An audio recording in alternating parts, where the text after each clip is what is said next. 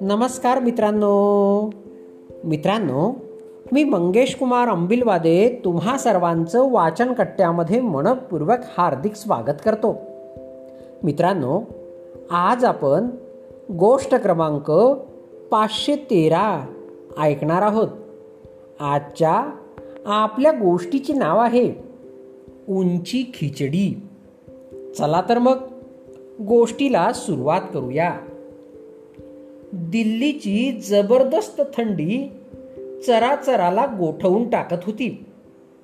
अशा त्या भयंकर थंडीच्या मोसमात अकबरानं बिरबलाला विचारलं बिरबल या थंडीच्या दिवसात एखादा माणूस शंभर मोहरांसाठी त्या समोरच्या तलावात स्वतःला गळ्यापर्यंत बुडवून घेऊन रात्र काढील काय रे?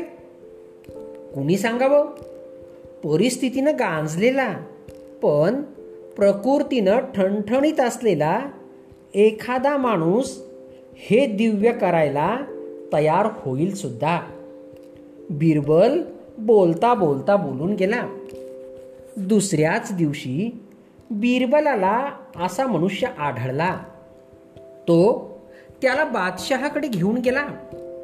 बादशहा त्याला म्हणाला कुठल्याही तऱ्हेची ऊब न घेता उघड्या अंगानं सबंध रात्र त्या तलावात गळ्यापर्यंत बुडलेल्या स्थितीत काढायची. ही अट तुला मान्य आहे ना?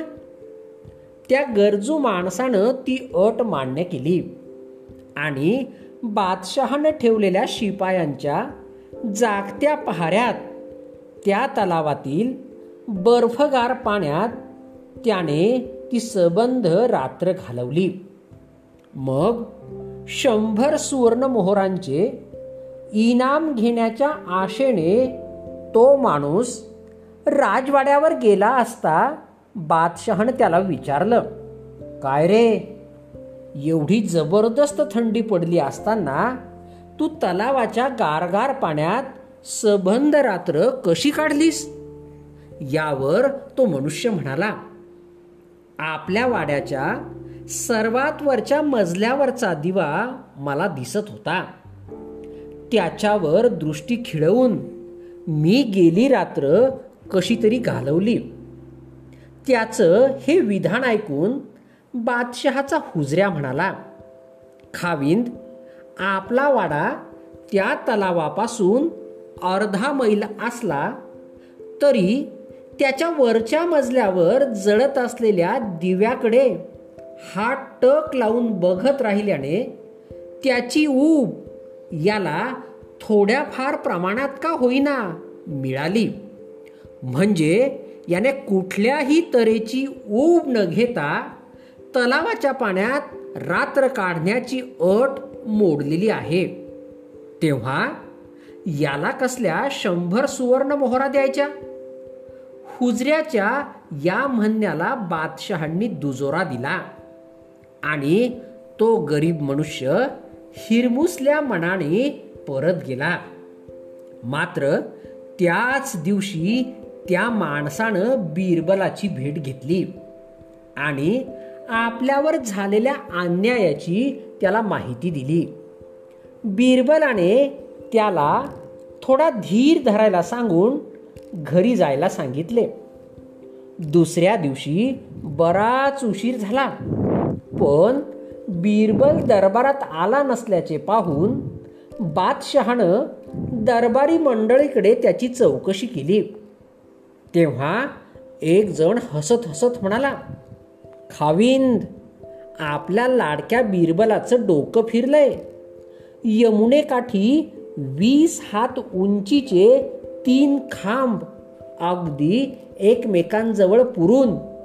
त्यावर त्याने खिचडीसाठी धान्याची एक हंडी ठेवली आहे. आणि खाली जमिनीवर त्याने गवताची एक बारीकशी शेकोटी पेटवली आहे. हा अजब प्रकार ऐकून आश्चर्यचकित झालेला बादशहा स्वतः बिरबलाकडे गेला आणि त्याला म्हणाला बिरबल अरे एरवी तू एवढी चतुर असताना आज तुझ्या डोक्यात हे वेड कसं काय शिरलं? अरे जमिनीवर पेटवलेल्या या गवताच्या छोट्या शेकोटीची धग त्या वीस हात उंचीवर ठेवलेल्या खिचडीच्या भांड्याला लागणं शक्य आहे का? बिरबल म्हणाला का नाही लागणार? आपल्या वाड्याच्या वरच्या मजल्यावरील दिव्याच्या ज्योतीची धग जर अर्ध्या मैलावर असलेल्या त्या तलावातील माणसाला लागते तर या शेकोटीची धग अवघ्या वीस हात उंचीवर ठेवलेल्या माझ्या खिचडीच्या हंडीला का लागू नये? बिरबलाच्या या उत्तरानं बादशहाच्या डोक्यात प्रकाश पडला आणि त्याने त्या तलावात रात्र काढलेल्या माणसाला बोलावून त्याला शंभर ऐवजी दोनशे सुवर्णमुद्रा भेट दिल्या. मित्रांनो गोष्ट या ठिकाणी संपली. चला तर मग उद्या पुन्हा भेटूया तुमच्या आवडत्या वाचनकट्ट्यात. तोपर्यंत बाय बाय.